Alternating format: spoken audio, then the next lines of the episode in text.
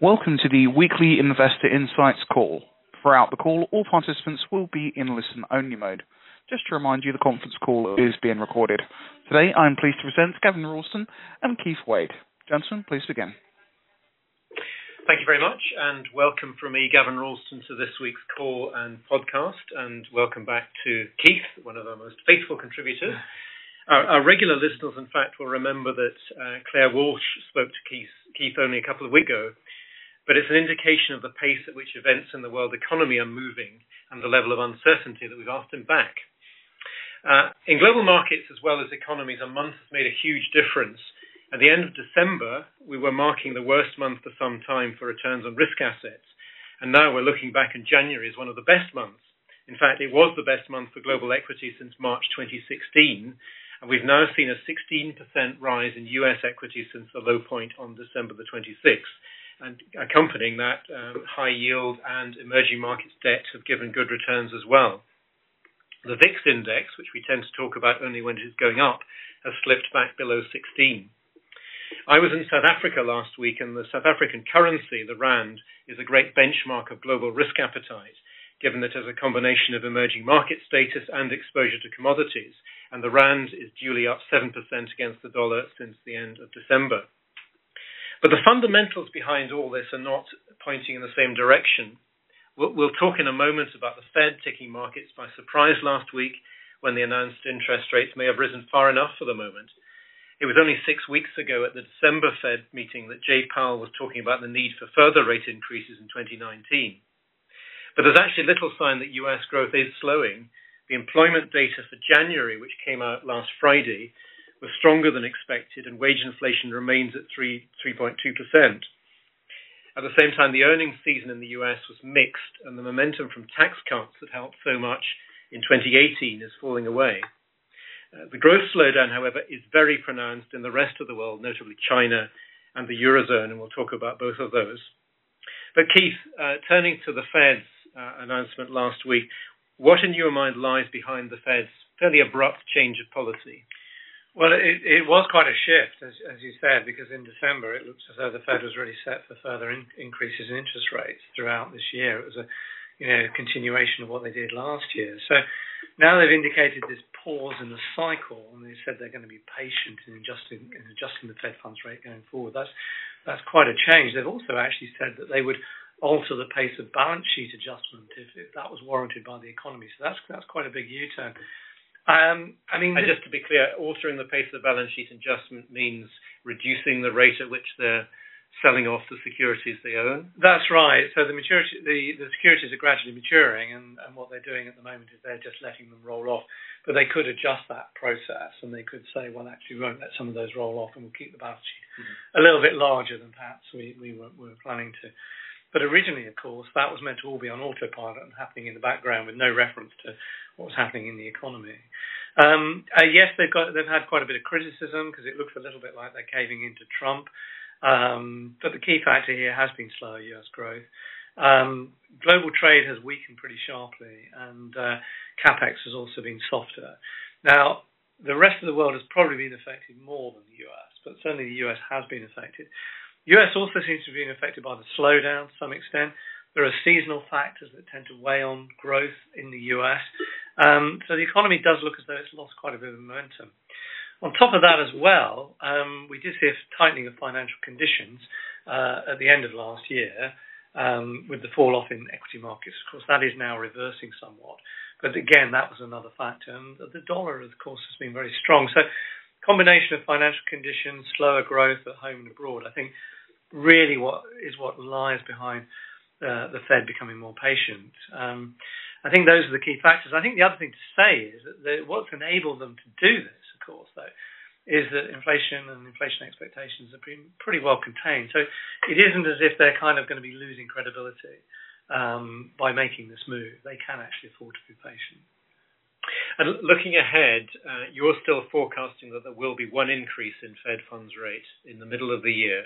Why is that, given the slowdown you've just been talking about? So you know we do expect some kind of kind of rebound in growth. The consumer, I think, is is still relatively healthy. And a lot of the slowdown has been on the trade and industrial side. but a lot of adjustment at the same time is taking place underlying that at the moment. And uh, I think we will actually see quite a, rebound in the economy in Q2. Again, part of that is seasonal. It's a pattern that we've seen in the past. But if the consumer is holding up reasonably well, then I think that that will come through. And that means that the Fed will be able to see a stronger economy. I think they'll be able to say, well, actually, you know, in terms of history, interest rates are still relatively low. We will just do one more rate rise. I mean, I think that will be it for this cycle because thereafter we'll probably see more signs of, of a slower economy as fiscal policy stimulus begins to fade. So we, we should be expecting uh, any data that comes out in respect to the next two months, the, the rest of the first quarter, to be pretty weak, but then signs of a pickup, a recovery in confidence from April onwards. That's right, and I think that weakness is going to be con- concentrated on the manufacturing side and on the trade data and the capex. Those are the areas that you will see the weakness. I I wouldn't be that surprised if the consumer holds up reasonably well because we've had a, a fall in oil prices, a fall in inflation. Uh, you mentioned the growth in earnings, that's outpacing inflation. So I think the consumer will hold up. But some of the indicators on uh, trade are looking very weak at the moment. And does the Fed still persist in increasing rates again, even if the growth slowdown we talked about in the rest of the world remains as pronounced as it is now? Well, it's possible. I mean, the thing to remember though is that you know the the U.S. economy is not that open. I mean, the U.S. of course is a big trading economy because it's so big, but as an exposure to GDP, um, the external sector, sort of take exports or imports, is around about 12 or 13 percent in total. So, you know, it's it's not enough to to be the only reason mm. for. Okay, so that's the outlook for interest rates. Mm. The other factor that's obviously really important for the equity market is earnings forecasts and yeah. earnings yeah. expectations. The, I said before that the uh, results announced in January have been mixed, mm. some good, some bad, but very much less good than the momentum we saw in 2018. Uh, the consensus is actually now for a small decline in mm. earnings in the first quarter. Yeah. Do you think earnings will build positive momentum later in the year? I think they can. Um, that would be consistent with seeing some improvement and bottoming out in in economic activity, and I think that will depend on things like, for example, the trade talks producing some sort of deal in March and not seeing another round of tariffs being implemented. I think it may well depend also on a bit of stability coming through in China as well for the global backdrop. When we look at the, the breakdown of that weakness of, of earnings expectations, um, the energy sector is playing quite a big role in that. Um, again, reflecting that fall off in oil prices. So, so some sort of stability in oil prices and commodity prices would also be be quite important. Um, that we haven't really seen that coming through. The other area that would probably help a little bit as well is probably on the tech sector. So you know, it's been some of the forward guidance from the tech sector that's been affecting um, these forward expectations. So we've seen some downgrades there as well, and that's been another reason why we've got that weakness. Um, but I think a combination of, of a turn in the cycle plus the fact that once the bad news is out, then the market has a better base to go forward. So you know, in some ways, we're getting the negative news out of the way at the moment, and we look quite closely at the change in earnings revisions. And once they begin to stabilise, even if the earnings are still not that great going forward, that actually might be enough to provide markets with a bit of support. Mm. So let's move on from the US to the rest of the world, and in particular Europe. The, the, European Central Bank must have been as surprised by the Fed's action last week as markets were. What are the implications for the ECB? Well, um, a, a, more cautious Fed, I think, means that other central banks are going to be more cautious as well, because you know the um, U.S. is still an important driver of global growth, and clearly all the central banks are watching what each other are doing. And if the U.S. is getting more cautious, that would tend to be, you know, the direction that those other central banks would be going in. And I think bond markets are kind of reflecting that.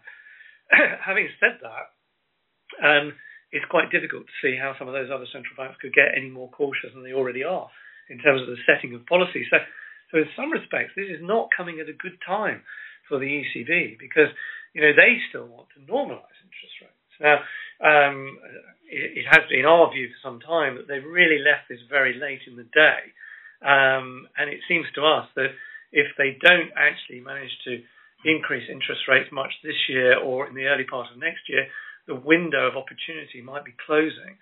So, you know, in, in some ways they, they will be surprised by this, but I think it might be a cue for them to think, well, you know, will we be able to get interest rates up? Should we be moving a little bit more quickly to normalize interest rates in response to doing that? Um, so far, no real sign of any get, great change there, but I think there is a risk that they could begin to get stuck if this scenario continues to play out as we expect. But in, in one sense, it's, it's crazy for the ECB to be considering raising rates at all because all the data remains very weak across the eurozone, with the possible exception of Spain. Well, that's true. I mean, I think you know this is um, something that we, we wrote about in the in the viewpoint Azad put a piece in about that. I mean, we are still looking for a bit of a rebound in activity in Europe, um, which is important. You know, there have been sector effects, the auto sector uh, you know, which has been discussed on this several times. There's obviously been a big drag because of the change in emission standards and the way that that's been playing out. That does look like things are beginning to firm a little bit more there. So domestically, um, you know, there are some signs of growth. The retail spending numbers have just come out in the eurozone, looked a bit firmer. So again, I mean, the eurozone consumer, there's no reason why eurozone consumers should be cutting back very aggressively. The problem for Europe, I guess, has been a mixture of these one-off factors plus the way that Europe has been caught up by the slowdown in China in particular. Mm. So that's affected the export. We'll, we'll, come on to China in a moment, but yeah. it's worth perhaps drawing attention to the work that you did in the Economic and Market Review for uh, February, which you published last week, which made the point that uh, the the pricing of risk assets in Europe, particularly equities, is pricing in a very negative outlook. So it may not require much in the way of sort of yeah. recovery you have just been talking about to encourage um, better returns. That's right, and, and um, as I've published some work there using the DAX as a, a probability mm. indicator, and that suggests that there's over a 50% probability of a recession uh, in the eurozone. That's what the DAX is saying at the moment. Right. So it's really pricing in a, a recession. And then on, on China, I mean, one statistic I always follow is the Macau gambling revenues, mm. which were very weak in January and that would be consistent with what you've been saying about the, the very pronounced weakness in growth in China at the moment. Mm, mm. Yeah, that's right, and that's the, still proving to be a very good indicator that that, that Macau gambling series. Um, we've we've got a, a broader indicator which um, Craig Botham's constructed, our, Schroders China activity indicator, and that too actually is very very weak at the moment. Been particularly affected by the trade data because China has cut its imports very aggressively. Um, actually more aggressively than almost anywhere else. Um, so it's really cut back there, and that's been coming through. One point we would make, though, is that we are about to go into something of a bit of a data blackout in China because of the Chinese New Year.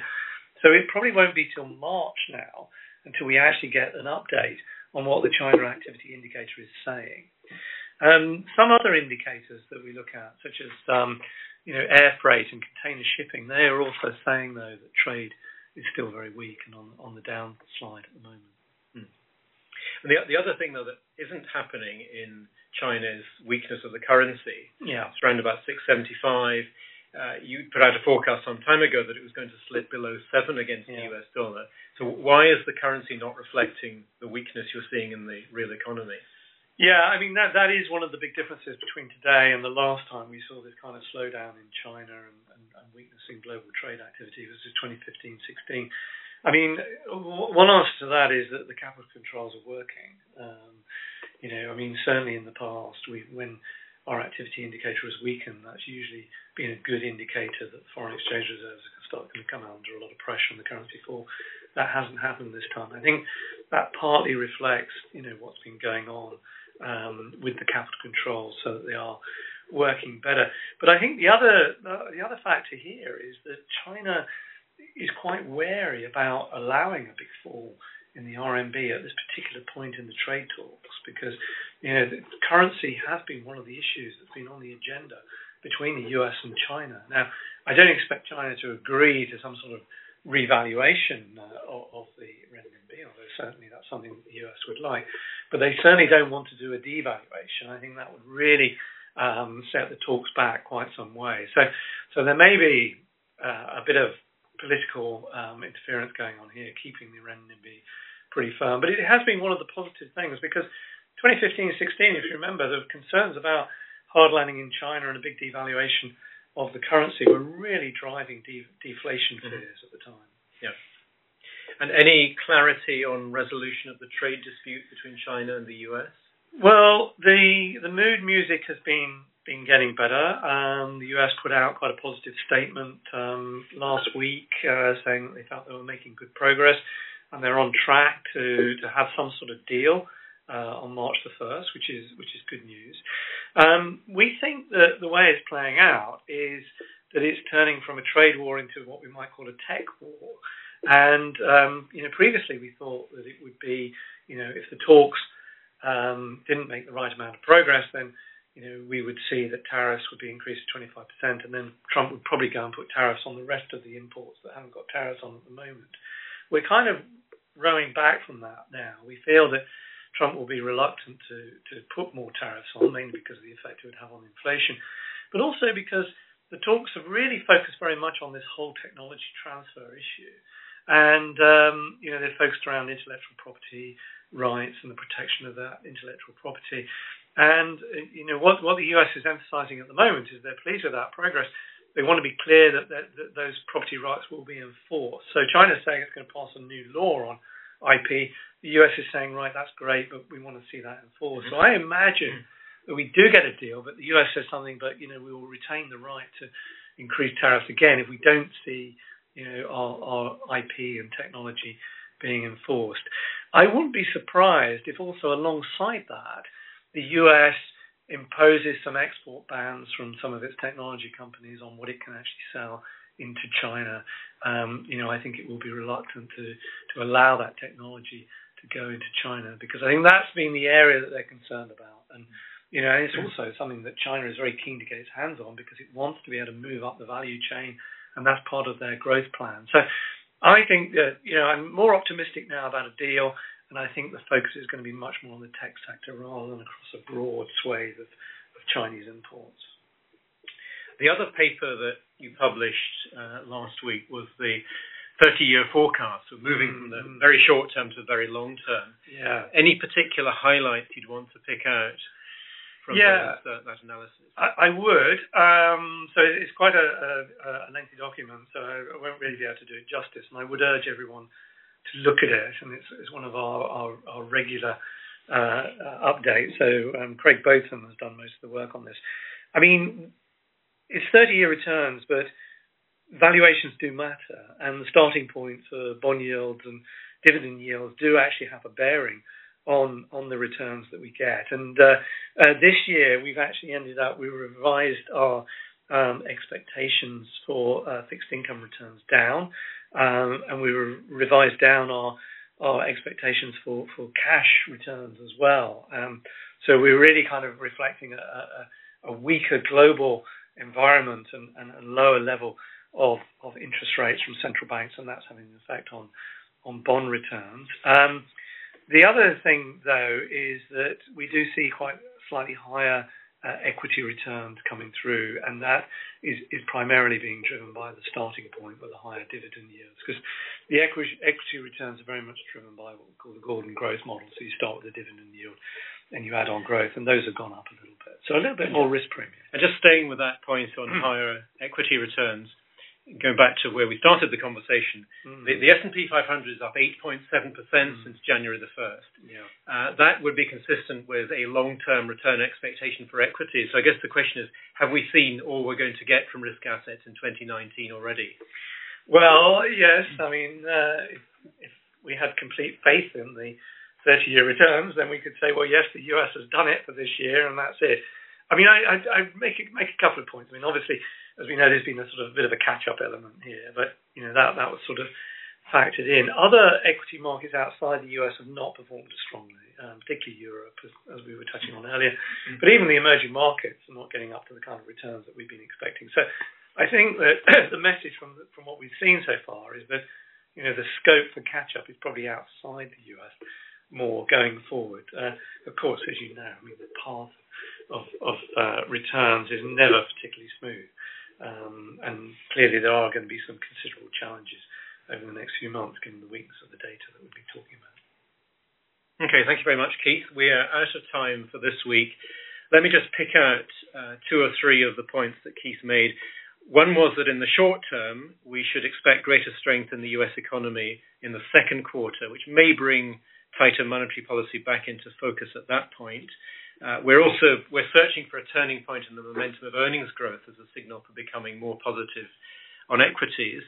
Uh, the eurozone remains very weak, but our view is that that's priced into equity markets. China also remains very weak, but the authorities there seem to be doing a good job of keeping control of the currency. And Keith also expressed greater optimism on the shape of any of a possible trade deal between China and the US with a particular focus on controlling technology flows. So that's it for this week. Thank you all very much for listening, and thank you very much, Keith, once again. Uh, thank you. This now concludes the conference. Thank you all very much for attending. You may now disconnect.